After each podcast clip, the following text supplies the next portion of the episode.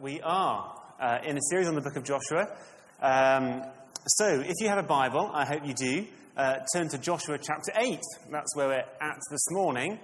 Uh, great to have you with us. I just, add, whilst you're turning there, add my welcome to those you've already received. If you're with us for the first time, it is great to have you with us, and uh, I trust that you're enjoying your time with us. And uh, there's a, uh, yeah, there are people here who, are, who will just be glad to get to know you. So if you haven't met them already, don't rush off at the end, and uh, I trust that we'll make you welcome before the morning is done. Okay, the book of Joshua is a great read. Uh, it's a story that just kind of keeps flowing on, and it's, it's been really inspiring. It's got a whole lot of momentum to it. But if you're just kind of connecting in at Joshua chapter 8, there's a few things you need to know about what has been happening. The people of Israel had left Egypt, 40 years before, wandered around in the desert for 40 years because they didn't believe that their God would enable them to conquer the promised land of Canaan. And so at the end of that period, God says, It's time to go back. It's time to believe that you can take this land now together as you follow me. And by the power of God, when the priests took the ark and put their foot uh, in the Jordan, as Steve Thomas was speaking to us about Joshua 3 and 4 a few weeks ago, the Jordan, the River Jordan, stopped flowing, and all of the people were able to go across uh, into the promised land, and then they got circumcised. Joshua met with God to encourage him and give him the encounter that he needed to then lead the people to march around Jericho. The walls of Jericho fell down. Great story until last week. Uh, and bless Mike Beaumont for speaking from Joshua chapter 7 last week. He got a whole chapter of sin and defeat. It's a bit sad um, that that happened to the people of Israel. So that's the backstory to where we are this morning. The people of Israel sent a few people up to go and take a little bitty city called Ai, but they were chased away. And when they stopped and asked God what was going on, they said there was sin amongst the community and it had to be dealt with. So at the end of chapter 7, they've just dealt with the sin by getting rid of the sinner in this instance. So I'm going to start reading from the beginning of chapter 8. It says, Then the Lord said to Joshua, Don't be afraid, don't be discouraged. Take the whole army with you and go up and attack Ai. For I have delivered into your hands the king of Ai, his people, his city, and his land. You shall do to Ai and its king as you did to Jericho and its king, except that you may carry off their plunder and livestock for yourselves.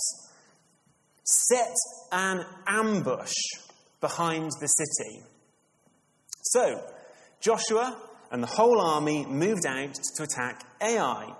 He chose 30,000 of his best fighting men and sent them out at night with these orders Listen carefully.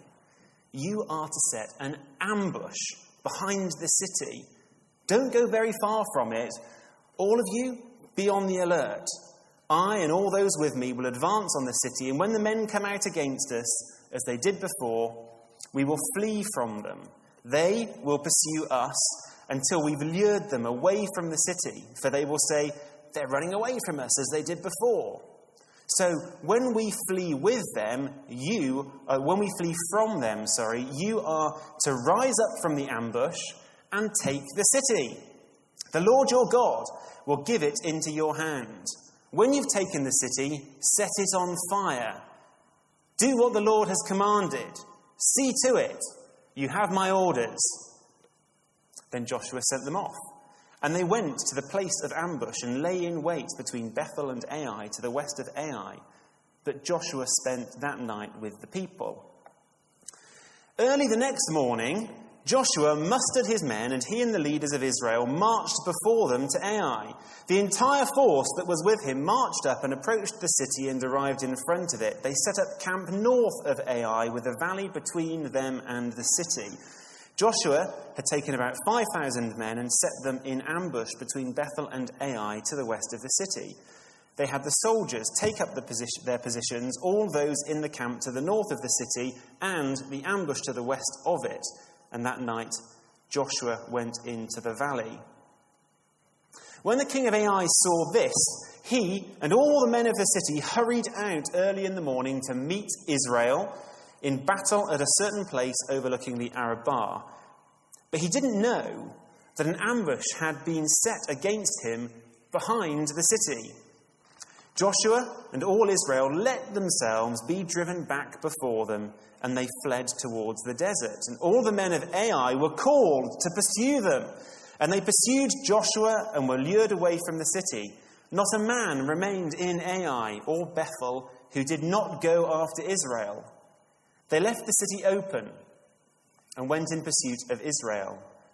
Then the Lord said to Joshua, Hold out towards Ai the javelin that's in your hand, for into your hand I will deliver the city.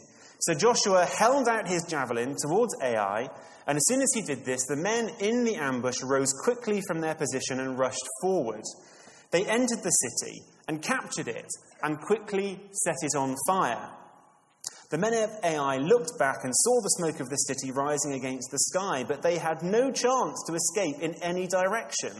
For the Israelites who had been fleeing towards the desert had turned back against their pursuers. For when Joshua and all Israel saw that the ambush had taken the city and that smoke was going up from the city, they turned round and attacked the men of Ai.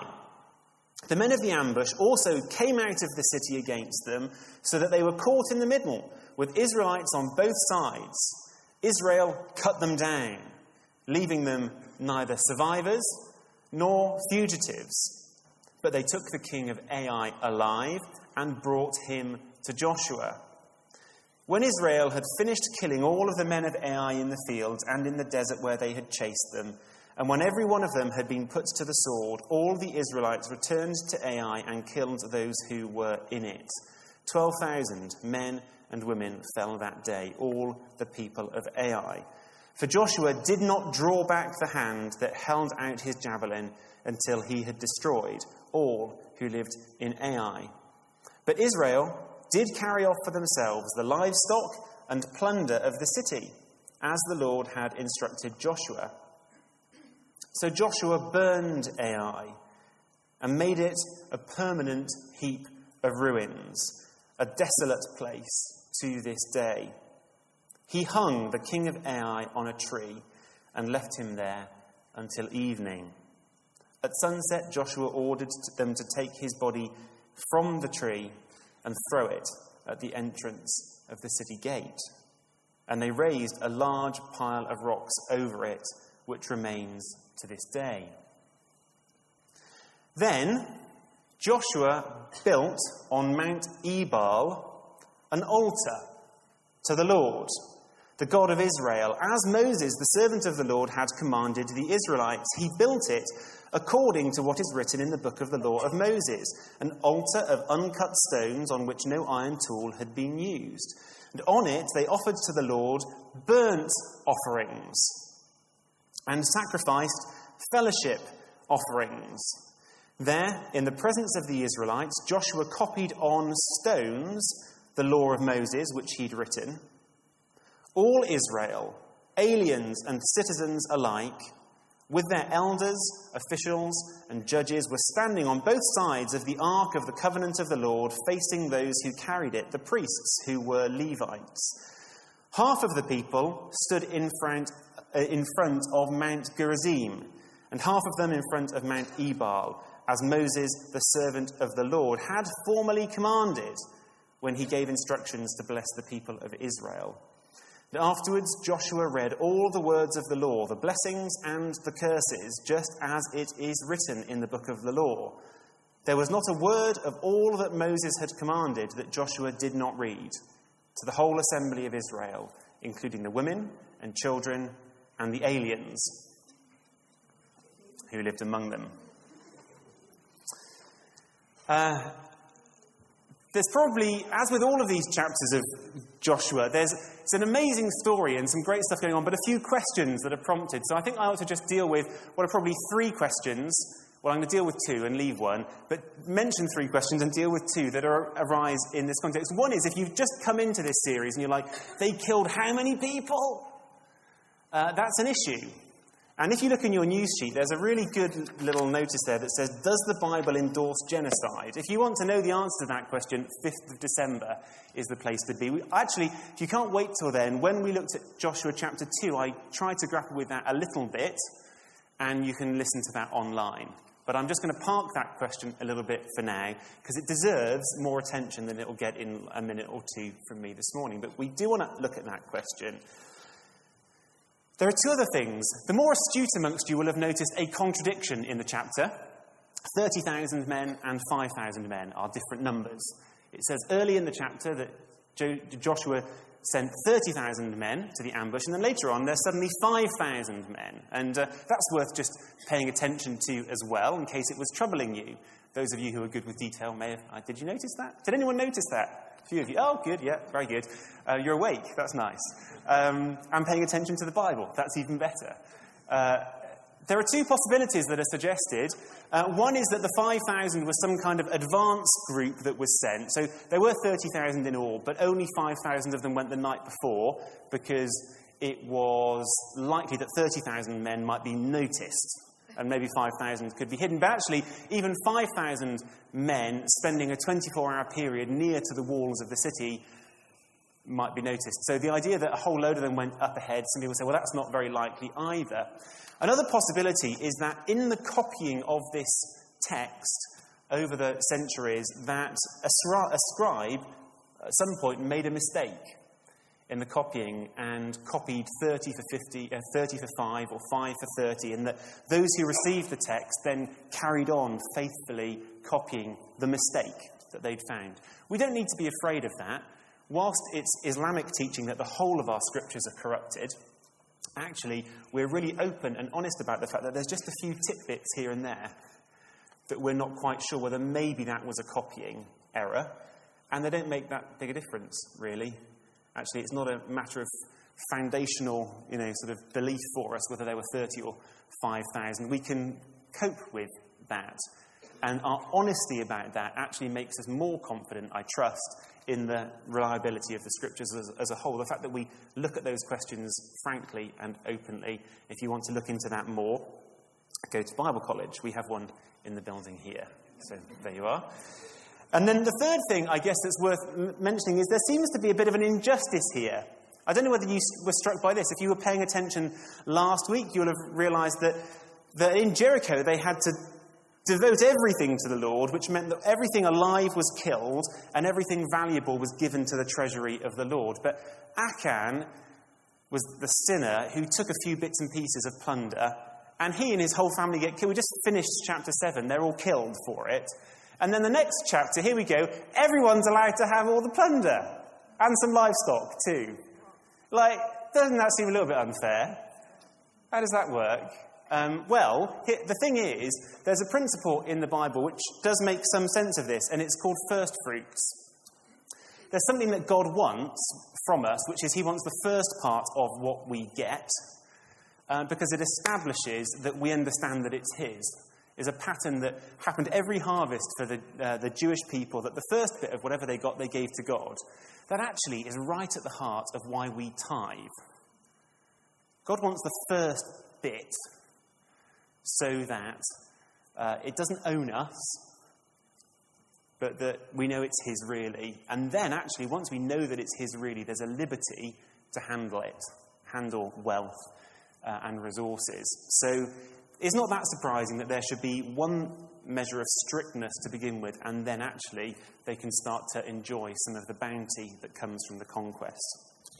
Okay, so back to the story, really. Uh, there had been defeat at Ai. And as I said, Ai was just a little city. It wasn't a big. When they went to Jericho, they were like, oh, big walls, big city, big problem. When they looked at Ai, having seen Jericho tumble, they said, oh, let me take a few of us. Just a few, just go and sort that little one out there. And um, of course, they were defeated. And in the wake of that defeat, if you turn back to Joshua chapter 5, 7 and verse 5, the end of verse 5, it says what happened inside the Israelites' hearts. When, because they've got into the Jordan, they've got across the Jordan, they've seen God, they've defeated Jericho in this most marvelous way, and then when they have this glitch at Ai, what it says is, at this, the hearts of the people melted and became like water. The event that took place did something inside them, and their confidence melted away. It vanished. Their hearts fled from them. What we find in this chapter is this revival. That is what we find in Joshua chapter 8.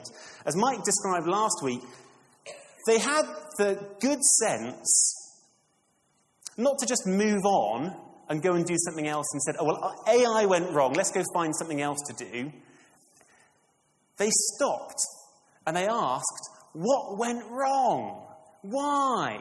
Why did that happen? And they got the answer that this sin had taken place and they dealt with that. But there's something here that I want to just reiterate from what Mike said last week, because the easiest thing in the world is for us, when we have our glitches and mistakes and defeats, is just to put them to one side and just to move on. Because it's awkward, isn't it? It's awkward thinking about things that went wrong and wondering what was our fault. So it's just much easier to go and find something else to do, and maybe that will work. Um, some of you have heard me say before, when I was 19, my mum said to me something that was started out good and ended up bad. She said, she said, Stephen, she said, she said, you succeed in everything you do because you don't try and do anything you think you'll fail at. Which I recognize to be true, and thank God for my mum being willing to tell me a little bit about myself. But that's true for many of us, isn't it? That we go for those things that we think will work. And when things go wrong, we don't really want to do the hard work of stopping and asking ourselves why. As Mike spoke about last week, they dealt with the why. They found out about Achan's sin and they dealt with it. They dealt with it thoroughly. But there was still this issue of their hearts having melted. It's one thing to have got to the root of it, but if your heart is still melted, you've still got a problem. You've still got a problem. And so God says, beginning of chapter 8, to Joshua, Don't be afraid. Don't be discouraged. Take the whole army, set an ambush. And somehow, in that word from God, the fear was dealt with. Because the very next verse says, So Joshua got up and took the whole army with him. They had gone from being a melted people to being a solid and strong and vigorous people once more. And the thing that made the difference was a word from God. Could we have the next slide, please, Paul? Revival. Revival of people comes in a simple word from God. All it requires is for God to speak a little thing to us, and everything in our lives is changed.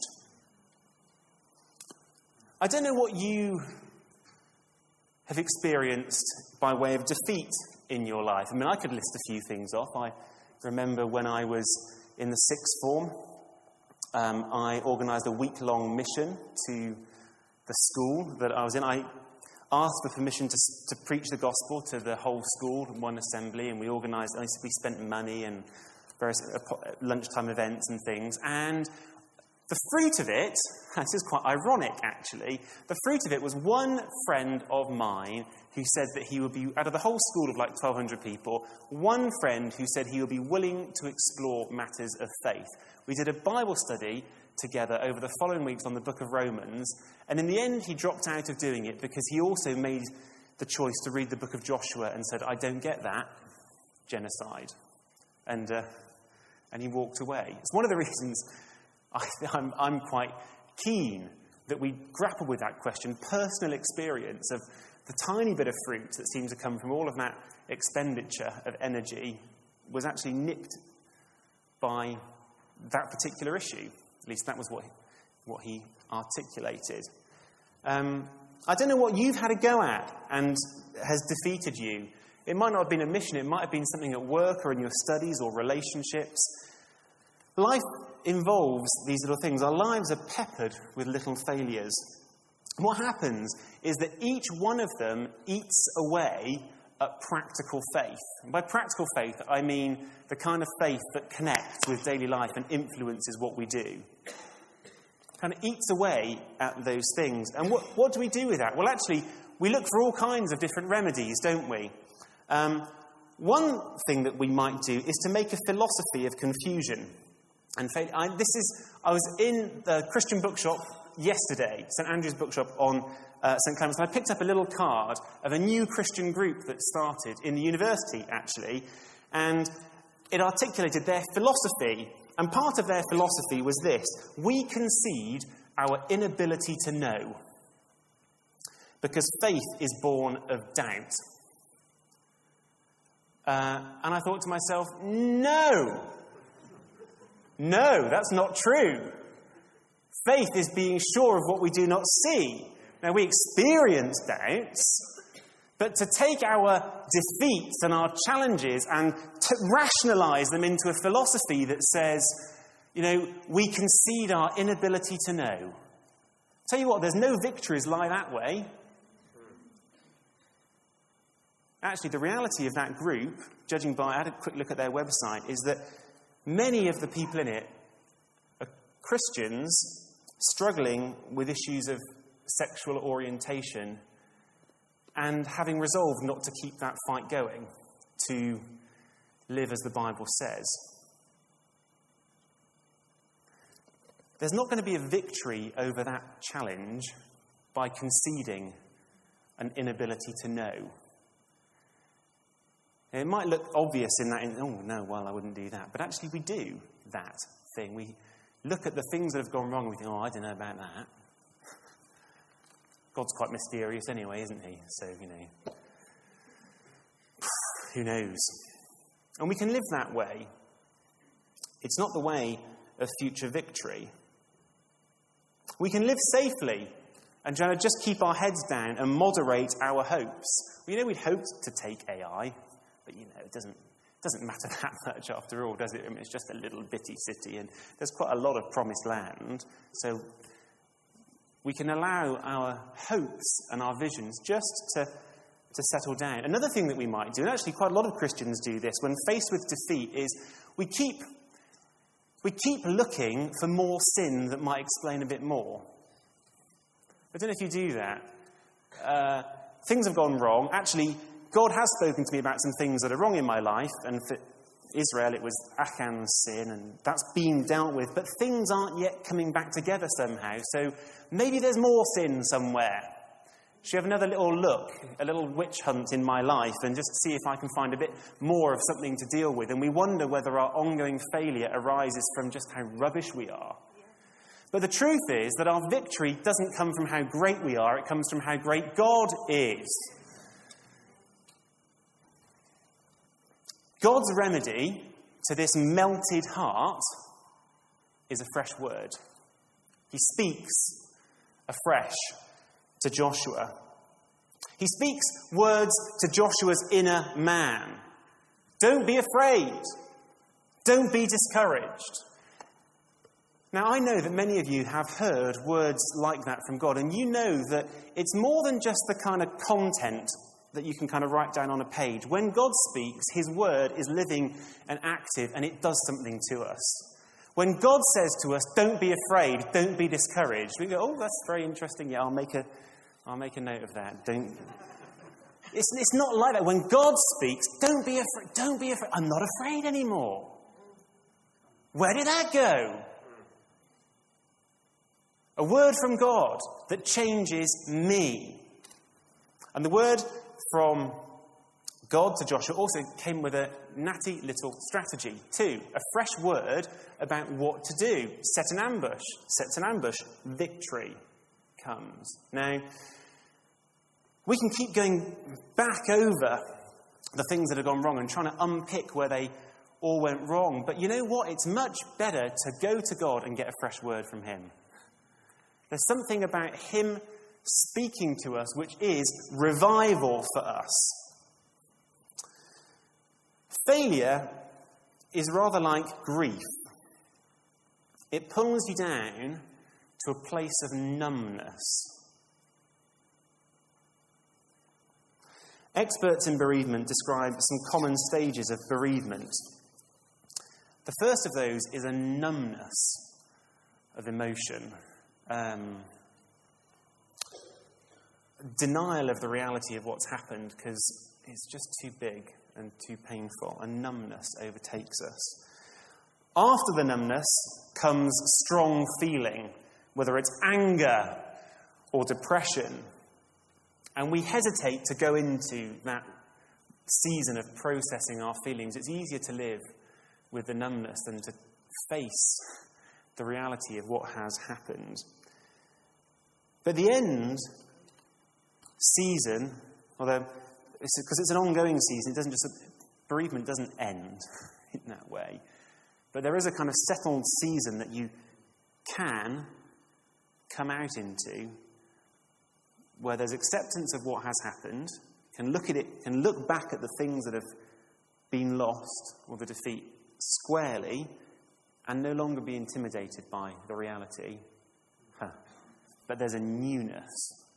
There's, there are new things, new patterns of life, new challenges, new dreams, new things that God gives to us. And the Word of God brings those things. In the face of life's knocks, what we need is refreshing in the Lord. We need revival in ourselves, that the melted heart would come back to life by the power of God, that we might move forward. It's one thing to gain peace about the reality of a disappointment, but a whole further thing to step forward into new life. But it's available to us. Much of the rest of the chapter explains to us in detail how that victory happened. A couple of verses, a word from God, and then this flow of power and life as events unfold according to the word of God. Are you disappointed at a, I don't know, a broken relationship? Are you struggling with rejection? Are you frustrated at a lack of healing? Are you frustrated at a lack of evangelistic fruitfulness? God wants to come close to you and to speak to you. It's not just like a special favour for Joshua because he was a leader or something. Huh. God wants to come close to you and to speak to you. In Hosea, there's this amazing, amazing thing that Hosea says. You see, the place where they burnt Achan's body and piled stones over it was called the Valley of Achor. That's what it said at the end of chapter 7. In Hosea chapter 2 and verse 14, it says, God says to, uh, of his people, Therefore, I am now going to allure them, and I will lead them into the desert and speak tenderly to them. And it says, I will make the valley of Achor a door of hope. I will make the valley of Achor a door of hope. There's not a need for us to flee the memory of our failures as if they can't be dealt with. In God's way of working, the very things, the very things that have troubled us become a door of hope. So I'm going to jump down to verse 30. You've read the story already, and talk about a pattern that comes out in these last few verses. This pla- has anybody been to this place? I have. That's me at the bottom there with Amber. This is in Cornwall. This is a place called Gwennap Pit. It is a man made amphitheatre, but not man made in the way that you might think. It's land above a tin mine. And the tin mine collapsed. And the land subsided and formed this amphitheatre. And sometime later, somebody thought it would be good to put all the terraces in. So the terraces are later. So uh, you see the stones at the top there? That is where Methodist preachers used to stand and preach to crowds in that space of about 10,000 during the Wesleyan revival. This was the, they call this the Cathedral of the Open Air in Cornwall. It's the place where crowds of the largest number could gather and hear a message being spoken. And uh, it's a place of revival, and it's an amphitheatre. And what we find that touches on two things that are in Joshua chapter 8 there is an amphitheatre, and there is a place of revival. In verse 30, where it says that Joshua built on Mount Ebal an altar, actually, the, the activity here, the action, has moved about 20 miles north from Ai. They've gone to a place which you can find on Google Earth. I did. Could we have the next slide, please? Here it is. This is the place. Ooh, this is the place. It's now called Nablus. You might have heard of Nablus in Israel. But once upon a time, this place was called Shechem. And I don't know if you can see there, but underneath uh, where the words are, there is a kind of round area with two cup shaped mountains, one on each side. Can you see that? Okay, this is the place. It is another natural amphitheatre. Well, another, well, the other one wasn't that. It's another outdoors you know, amphitheatre. This one is a natural one, and it's huge. On the one side, on the right, which is to the north, there is Mount Ebal. Click, there we go and we'll talk about the curses in a minute. On the left, to the south, is Mount Gerizim, which is a place of blessing. And the whole thing, all around, is about a mile across. And it's amazing. If you go there, I've not done it myself, but I have been reading a bit about this week and discover it's quite clearly the case. If you go there, because of the shape of the place, you can stand on one side and speak and be heard on the other at a great distance. You see, and they knew this, they knew of this place. So before Moses died, he gave a command. And he said, when you get into the promised land and have access to that wonderful natural amphitheatre, which is Mount Ebal and Gerizim at Shechem, what you need to do is you need to go there and do some stuff. You need to speak some stuff to each other. And they went there because of the geography of the place. And these are some of the things that they did there. They're all, they're all listed off here, kind of bullet, bullet point style. It's like an executive summary or something here in these verses. There's actually more detail of what they did given in the commands of Moses, recorded a little bit earlier in Deuteronomy chapters 11 and 27. So we won't keep flicking back and forth, but I will read a few things from Deuteronomy 27 and 28 just to fill out the picture that's here in Joshua chapter 8. So, what was going on? The first thing is that they all met here. All of the people came, and there's enough space. And they could hear each other in this wonderful, wonderful setting. They all came here uh, men, women, children, aliens. I love the aliens. Uh, I do. It always makes me smile and chuckle. That's one thing, because we use the word so differently nowadays. Um, but also the fact that there were many people amongst the Israelites who were not born Hebrews, but had chosen faith in Yahweh the God of the Hebrews, and had found a place subject to the same laws uh, as, as the Hebrew people themselves. So they're all gathered together. And then I will turn to Deuteronomy chapter 27 because it explains what was planned for them to do. Moses, so this is verse 11 of Deuteronomy chapter 27. Moses commanded the people, When you have crossed the Jordan, these tribes shall stand on Mount Gerizim to bless the people Simeon, Levi, Judah, Issachar, Joseph, and Benjamin. And these tribes shall stand on Mount Ebal to pronounce curses Reuben, Gad, Asher, Zebulun, Dan, and Naphtali. So, what happened was as they gathered, half of Israel is on one side, on the Mount Gerizim, and they are proclaiming blessings over the other side. They were the Mount of Blessing. And Deuteronomy chapter 28 lists some of the blessings that they would have called out across the valley, that everybody could hear them. If you fully obey the Lord your God and carefully follow all his commands, the Lord your God will set you high above the nations of the earth. You will be blessed in the city. You will be blessed in the country. The fruit of your womb will be blessed, the crops of your land and the young of your flock. Your basket, your kneading trough will be blessed. You will be blessed when? When, when, you, when you come in, you'll be blessed.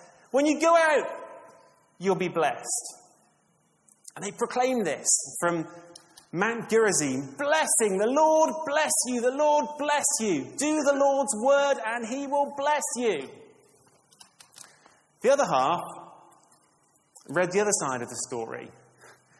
What happens to those who don't follow the Lord's commands? If you do not obey the Lord your God and do not carefully follow all his commands, you will be cursed in this city and cursed in the country, cursed when you go out and when you come in. So Deuteronomy 27 lists a whole number of specific curses that were to be read on this occasion. Cursed is the man who carves an idol or casts, uh, carves an image or casts an idol and sets it up in secret. Then all the people shall say, Amen. Cursed is the man who dishonors his father or his mother. Then all the people shall say, Amen. Cursed is the man who moves his neighbour's boundary stone. All the people shall say, Amen. And so they shouted back and forth to each other about the word of God and the consequences of obeying the word of God. There will be blessing, and the consequences of disobeying, there will be cursing. And then on Mount Ebal, an altar was set up. And on that altar, they offered burnt offerings. Now, a burnt offering was kind of, you know, does what it says. You took an animal and you put it on the altar and it burnt. It was like, or you cooked it, basically. But you took the whole animal and put the whole animal on the altar and it burnt and it cooked. And the idea really was it was like you were cooking something for God. You kind of gave it to Him as a gift. God, would you, I want to give something to you uh, that's costly to me that you would enjoy. That's what a burnt offering was about. And it was understood to be a sacrificial gift given by the giver of the offering, but uh, also it was to atone for sin. So if you'd done something wrong, you could make a burnt offering and sin would be forgiven. They also made fellowship offerings, which were a little bit like burnt offerings, only you could include bread as well. Um, and with the fellowship offerings, you didn't put it all on the altar, you kept a little bit of it back, and then uh, you could sit and eat that together.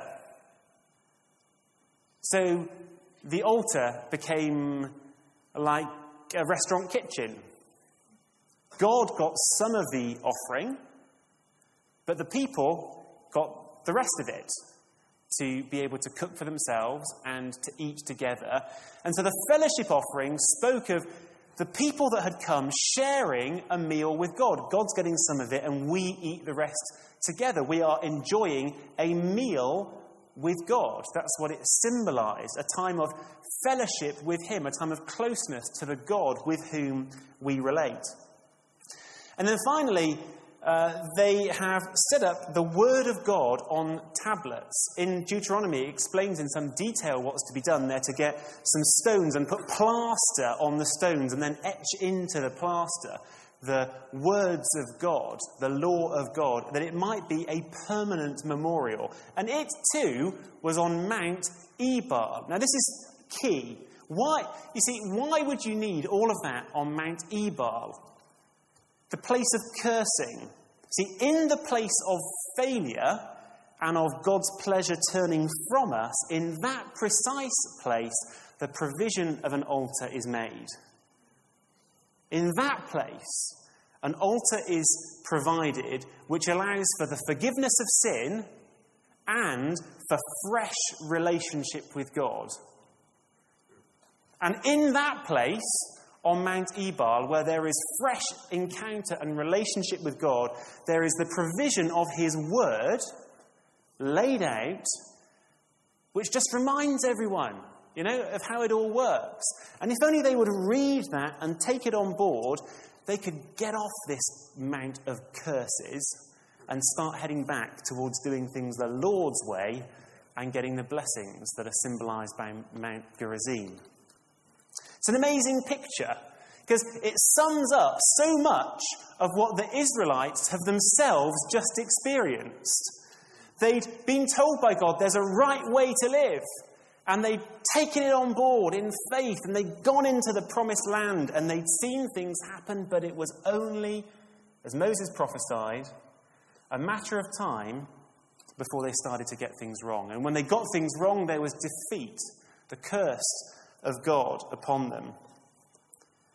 But that wasn't the end of the story. It wasn't just the kind of the one episode before failure and ending, but there was provision in God's will for them of renewal and revival. God speaks to them and says, We can deal with the sin.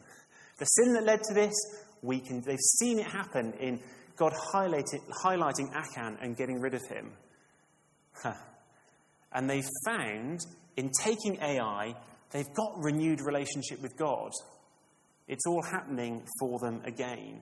He's instructed them and given them a fresh word that set them out. So, in this massive natural amphitheatre, they are reenacting ceremonially and symbolically the reality of what they've just been living.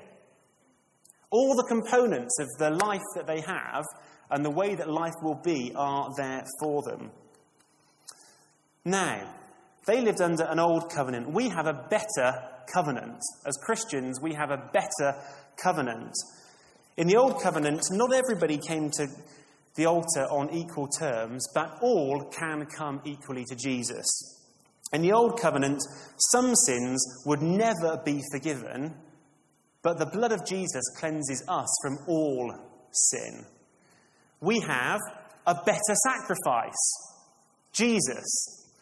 We have a better word that comes to us, and we don't simply get to eat a meal and kind of think about the fact that God's with us. We have the Holy Spirit dwelling inside us that we might enjoy fellowship directly with God. So there's a whole load of what they experienced, which is a bit different for us. Ours is better than the provision that they had. But there's quite a lot here that's the same. The pattern of experience is very, very much the same. This is how it goes in our Christian lives that we set out to follow God and to do what He says. And we experience some success. But we also experience some failure. We experience some defeat and disappointment. We do, just as they did.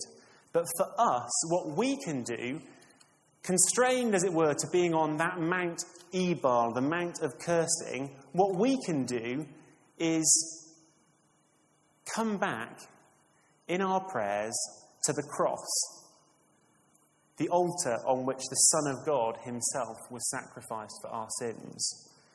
And we can find forgiveness for our sin, but not only that, we can find a fresh connection with God. And in that fresh connection with God, we can hear Him speak afresh to us words that will bring us new life. That's how it works for us too. And having heard from God, we venture forth once more up the Mount of Blessing. That's how it goes. It's not the case for the Israelites that once they crossed the Jordan, like everything was just victory, victory, automatic victory there on in. it's not how it works. There were processes for them of venturing out, going, oh, hang on, but turning back to God. For them, turning to the altar and its sacrifices and remembering the law of Moses. Going forth again for us, turning to one much better, turning to Jesus, to his sacrifice, to the cross, being forgiven, being revived, and sent back out again. So I'm going to finish right now with a simple question. All of what I've said has been building towards a simple question. Actually, it's a really good question. It's a question which I hope will remain with you all the days of your life. Um, it's a question that I believe is absolutely key to the victorious Christian life. Uh, if you can solve this, actually, it's not really solved. If you can respond well to this, because you'll need God's help to respond well to it. If you can respond well to this, I promise you, you will have a wonderful life with Christ. The question is this How long will you leave it? After failure, in the area of your disappointment and frustration, How long will you leave it before you turn to the cross?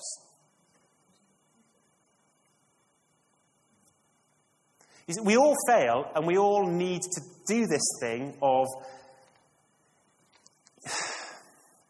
arising from the place of numbness and trying to forget,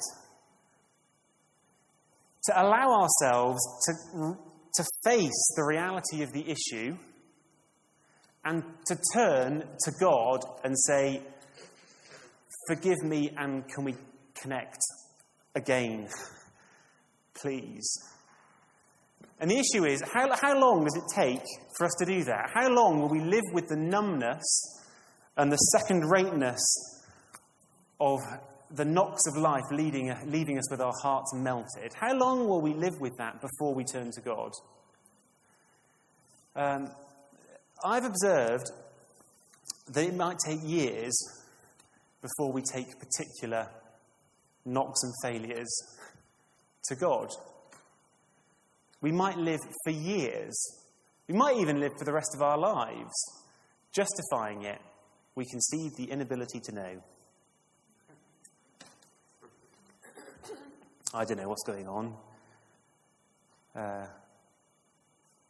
could stay here the rest of my life, not knowing and probably justify it fairly well, because life is very confusing. How long before we turn to Christ? If we turn quickly and we have a habit of turning quickly, we'll live a great life with Christ. Because when we turn to Him, He does all the stuff. I mean, He forgives us and He cleanses us and He fills us and He speaks to us something. Might not resolve everything that we experience, but it's new and it takes us forward. God always has a word for us that ministers to us and takes us forward. So, how long are you going to leave it? How long between failure and revival? Huh. And my encouragement to you is don't delay. Please don't delay. Whatever issues may have come up as we've been looking at this story of Ai and revival that followed it, um, whatever you're aware of, don't delay. Don't push the knowledge of your sin to one side because it's too awkward. Just turn it to God, and your life will be better. Much, much better for it.